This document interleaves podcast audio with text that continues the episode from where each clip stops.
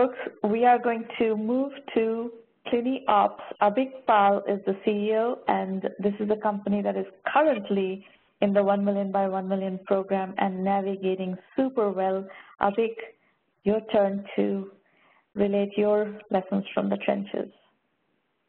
Thank you, Shamana.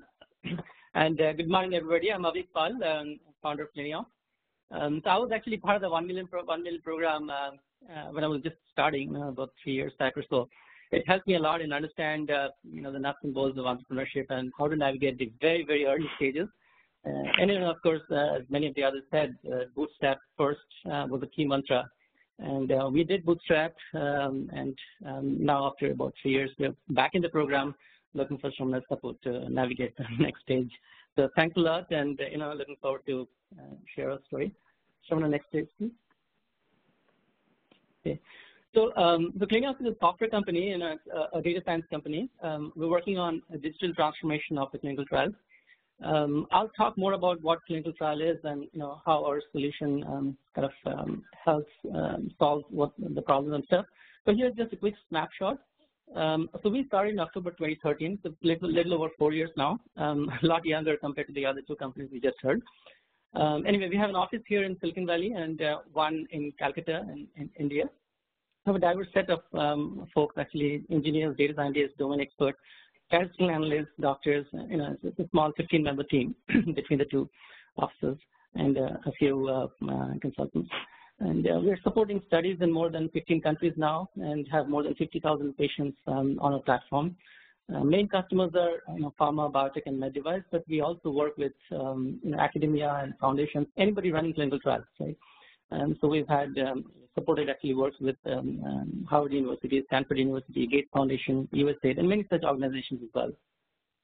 In terms, of the market side, it's about a little over less than uh, 10 billion um, with a healthy you know, double-digit CAGR.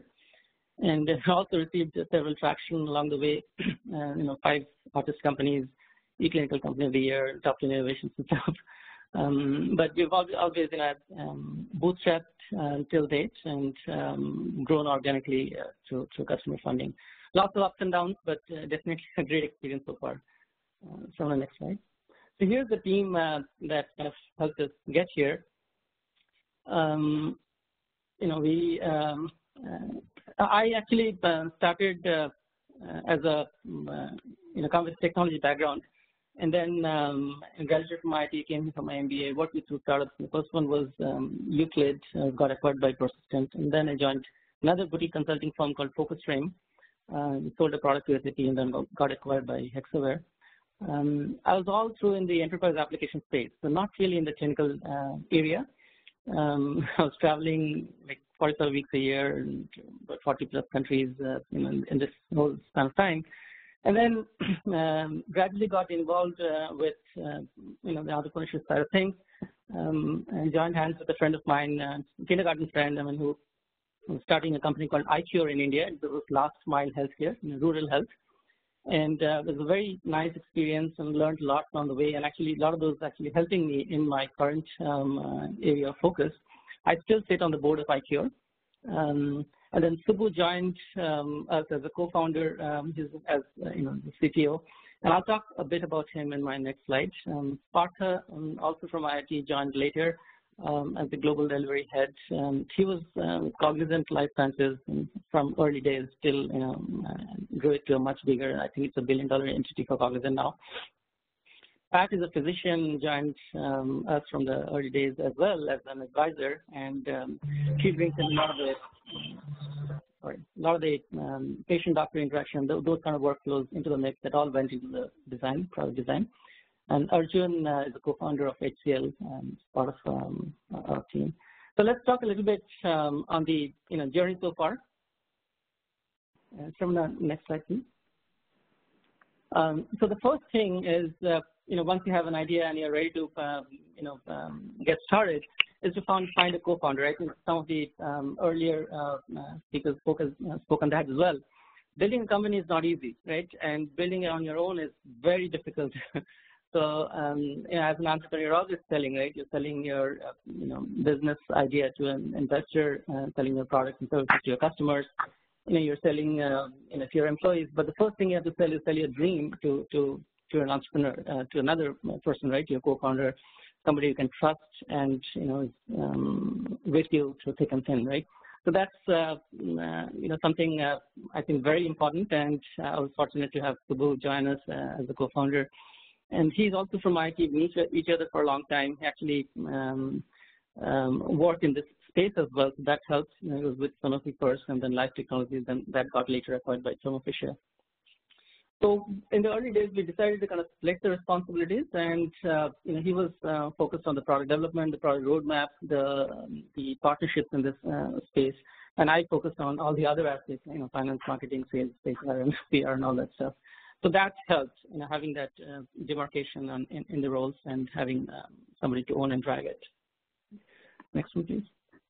Um, the next thing in my mind is to uh, kind of find your first pilot, right? Um, I spoke to many relevant folks in the space early on to get feedback, understand the use cases, understand challenges, understand you know landscape, competition, all those things. This is part of your validation process. Right. Well, what comes out of that is usually one of them becomes your first pilot. In our case, um, it was California Pacific Medical Center. I actually got introduced um, to this clinical trial industry you know, through my wife. Uh, she's a physician from India, and she started her first job with CPMC and was running clinical trials. I had some you know, domain knowledge in-house. And um, you know, out of curiosity, I started uh, doing some research on clinical trials, more so because I was also involved with iCure, that was in the healthcare space. So the more I learned about clinical trials, I realized that it's very global. And uh, FDA prefers to keep it that way to get a heterogeneous mix or diverse mix of patient population. So then I question myself, how do you collect data in such a global setting? And I've seen how things are, how data is collected, how the data is collected as part of the iCure experience. So what we learned is that the clinical trial um, process is very manual, very paper-based, very archaic, you know, and hence uh, a good technology solution can help in a big way. Um, so to better understand, I actually um, registered or enrolled myself as a healthy patient in some of the trials that uh, my wife was running. Um, I went through the whole process. This is in downtown San Francisco, right? And to my surprise, there's still very paper-based and a lot of uh, manual interventions and, uh, you know, paper signing, you know, filing of um, these papers in cabinets and stuff. So I question that when you collect data, if this is the case in, let's say, in Silicon Valley, then how is it in the rest of the world, right? So um, and this technology has evolved in leaps and bounds since then. So um, how can we better evolve uh, or leverage this into uh, the clinical trial space? And that was kind of the foundation. So I took uh, the PIs out for lunch and dinner a few times and bounced a few ideas. They shared some more, and you know, um, it kind of um, struck a chord. And then I started developing um, a prototype, which was eventually piloted at CPMC. So a lot of good lessons learned from that exercise and all went into the product development. Over time, the product matured in a lot uh, advanced along the way to what it is today. Next please. So, um, so here's another thing that we did. Um, um, most of us are engineers, right? Or uh, you know, um, and or many of us, and um, we get too involved in the product development. We iterate, we reiterate it multiple times. In the process, we burn a lot of time and money. Um, and we realized that by the time the product is ready for the market, we probably haven't invested enough to get the market ready for the product or what we're doing, right? And then you tend to spend another maybe six months or, a year to get to a point where you can kind of spread the word and um, get some early traction. And um, for us, again, you know, product development becomes a lot more easier than sales and marketing. And um, that's more reason to start early, right? So that's one of the things that we did. And it's also um, when, you, when you're doing that early marketing effort, it's not about talking about your product or solution, but to um, establish yourself as a thought leader, you know, build some credibility, especially if you're kind of um, first-time entrepreneur, you don't have that pedigree, uh, it's even more important, right? And um, so, and fortunately for us, we I was able to publish an editorial article on drug development news, which is um, you know widely read one, it triggered a lot of, uh, you know, future downstream articles, a lot of publications that followed after that. And most importantly, some very relevant connections, right? So these interactions um, um, helped a lot in making, you know, further uh, connections and build the, um, uh, the, the, the, people you know in the space and, and, and, stuff, right? Many of them actually tend to be your early adopters as well. So following that DD News article, I mean, there were a lot of publications, as I said, uh, were published and uh, a lot of media inks. And today we have almost, uh, in the last three years or so, about 70 plus things um, with almost zero marketing dollars. So I think um, getting that in your thinking as you build your company early on is, is, uh, is very helpful. So after you have, you know, there are two parallel tracks. One is uh, the product in parallel and one is the marketing efforts in parallel. So then the next step uh, in the process is to get your first paid customer. In our case, it took, about, took us about two years to launch the product, but the same year we launched, we got uh, a top 10 innovation from PharmaVoice, which is another very widely read magazine in our industry. Excuse me. That gave us a good start, a lot of inbound leads as well. But um, having someone to open up your wallet is not easy, right? especially for the first one. And so this, in our case, was National uh, Kidney Foundation. And um, use case was not really very perfect fit for us, um, but the product was flexible enough to, to be configured to make it work. Uh, we received some good reviews along the way, learned a lot of good lessons, and uh, in the process also picked up our first check. It was a very, very small amount, but uh, what's more important is it gave us the confidence, gave us the encouragement, and you know what that built something that customers are willing to pay. And now you actually have a story you can sell, right? Um, and this eventually triggered a lot of um, other top brands as clients, you know, both in academia and foundations, as I mentioned, and Harvard, Stanford, Gates, and stuff. And in the next two years since then, we are supporting trials in more than 15 countries, uh, pharma, biotech, and many others. So uh, let me uh, talk a little bit about, um, you know, what we do and um, um, how we do. So before we get there um, to the solution, is a quick snapshot of uh, to understand the space, right? So when a pharma company brings a new drug to market, it takes uh, about uh, you know more than a decade, um, and you spend a lot of money in the process. You know, um, two to four billion dollars to bring that new drug to market over the period of 10, 12 years. A significant portion of that time and money goes into clinical trials, and that's the area that we're focusing on. Uh, a big part of that clinical trial time and money, again, is spent into something called SDV, Source Data Verification. And um, our technology or our solution um, eliminates this whole SDV in a big way um, or drastically reduces it. And we'll talk more about it. Patient engagement is another key. You know, patients drop midway into the trial, so it becomes a lot of burden and overhead for the pharma company. And no trial actually ends on time. That's a, you know, and cost of delay is very high, depending on if it's a blockbuster drug versus a normal drug and still the costs are very uh, high. We can't afford to have these delays. So what is what can you do by technology innovations stuff to bring these drugs faster to market in a more compliant way, in a more uh, you know um, uh, cost-effective way is, is, the key. So that's where we come in. Um, next question. So uh, here's the um, how the tech stack looks. so in the early days, um, trials were usually done on paper. And then or Excel, and then eventually in the mid 90s, um, you know, two companies um, came to the market and they developed something called EDC, electronic data collection. Until date, and this was in mid 90s, right? So almost 20 years later. So till date, all trials are done either web or a combination of web and paper. Um, in 2013, FDA actually published something called eSource guidelines, and eSource is basically sourcing or entering or capturing that um, clinical trial data, um, the first entry of that data in an electronic way. Right? So till now, so the source documentation or sourcing is actually very important in this key, um, in this industry. So it's the first entry of the clinical trial data. Uh, if it happens on paper, then it's the paper source. If it happens electronically, then it's e-source. Right? And uh, this source document needs to be saved for you know 10 years, 20 years uh, based on the reg regulatory requirements. So it's important that you do it right. Otherwise, there's a lot of downstream cost uh, overheads, um, you know, after the trial is over, uh, is completed, right? So our first goal was to uh, figure out a way to leverage some of the technologies that we have uh, in, on our fingertips over the last 20 years, uh, since these earlier EDCs were uh, developed. Um, that's you know the social mobile analytics and cloud, or SMAC as it is called. So mobile first was our key, right? So we wanted to get this whole data collection, have, you know, collected via mobile device. And um, some of the challenges um, that, uh, that exist, especially in a global trial, is because um, internet is a, a challenge, right? Uh, especially at the point of care. So most hospitals or health centers will have internet, but it's, let's say, a one corner room or an IT room. Uh, but where the patient-doctor interaction happens, it's usually not there. Right? So collecting data on a mobile device and collecting data offline. So that enables the patients and the doctors, or sorry, the doctors and the nurses uh, to be far more effective uh, with no dependency on network and other stuff. So that's another key. And um, um, and finally, once you collect data digitally at the point of care, once you can eliminate paper, and once you can get closer and closer to real time, there's a whole lot of other things that the industry uh, can benefit from, which currently does not exist. You know, leveraging uh, machine learning, AI, you know, blockchain, and others.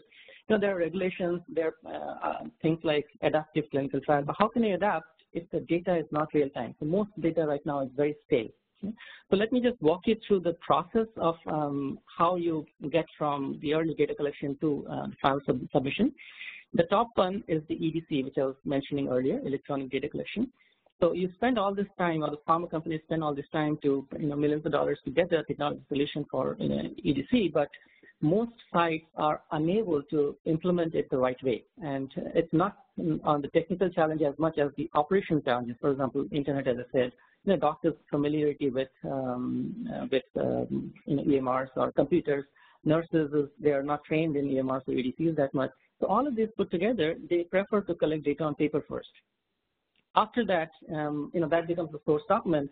So it needs to be physically stored in, you know, binders and folders and cupboards. It's a lot of, you know, GCP compliant archival you know, systems, a lot of money spent on that. And then these stay idle for quite some time, you know, um, usually from six to 12 weeks um, is, is, the normal before the data is actually available um, online. And, and to get to that, there's a lot of manual transcription that happens. So, you know, trained people will come and transcribe all the data into the EDC system. There's a lot of monitoring that happens because um, data um, cannot be, or part of the data, which is um, patient-related information, PHI, uh, cannot be shared with the sponsors. And each of these paper documents has the footprint of uh, PHI and clinical data.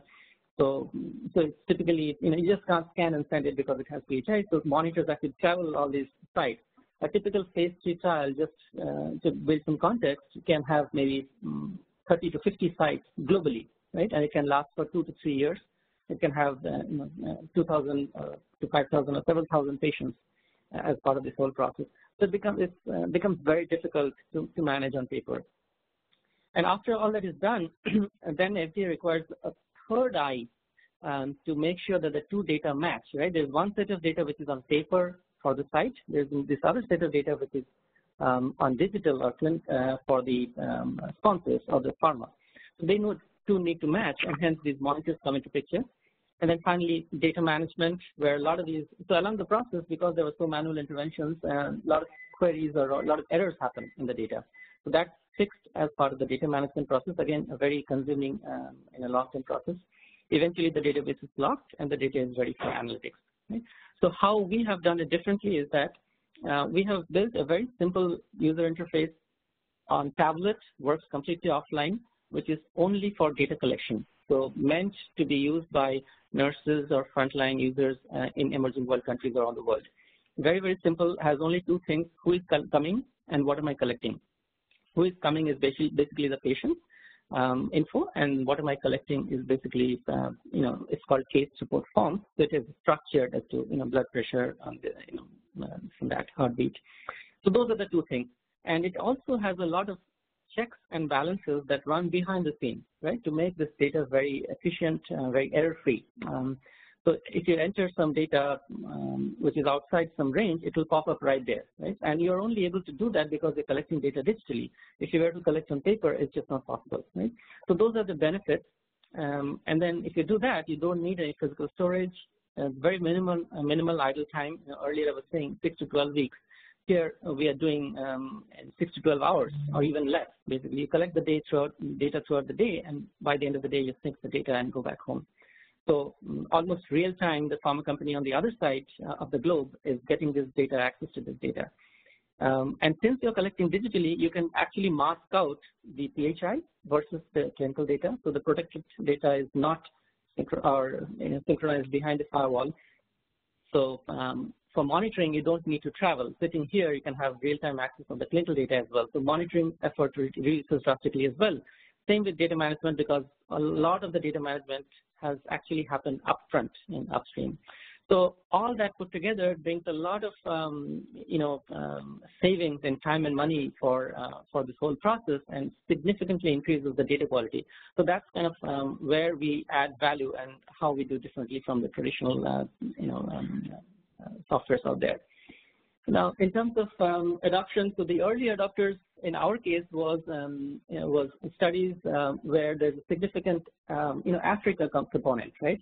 Um, these um, uh, solutions, the EDC solutions, uh, which are uh, currently out there in the market, um, they, uh, the value proposition for us is far more easy to, uh, to demonstrate if there, there is a site which is not very advanced um, and offline is a big win for them, right? So we started doing um, some of these studies where, mm, you know, in, uh, Lesotho and um, Swaziland and you know, Ethiopia, Somaliland, Nigeria, Tanzania, Equatorial Guinea, a whole bunch of these places. And these are all done by you know, top brands um, uh, running the running the trials.